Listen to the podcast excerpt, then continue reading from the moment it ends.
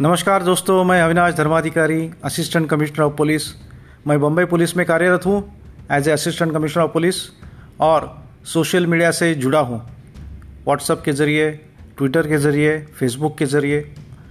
और अभी ये नया पॉडकास्ट का जो सिस्टम है, उसको भी इस्तेमाल करना चाहता हूँ, अपने विचार, अपने काम को आपके सामने रखने के लिए, जिससे कि हम सोसाइटी के बारे में एक अच्छा माहौल बनाए पुलिस डिपार्टमेंट का एक अच्छा इमेज बनाए और जो सच्चाई है, वो आप तक पहुँचाए।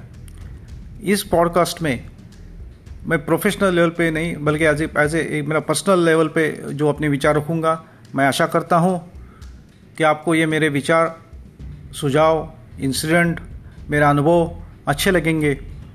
और इसमें अगर आपको कुछ सुझाव हो तो ज़रूर मुझे सुझाव कीजिएगा।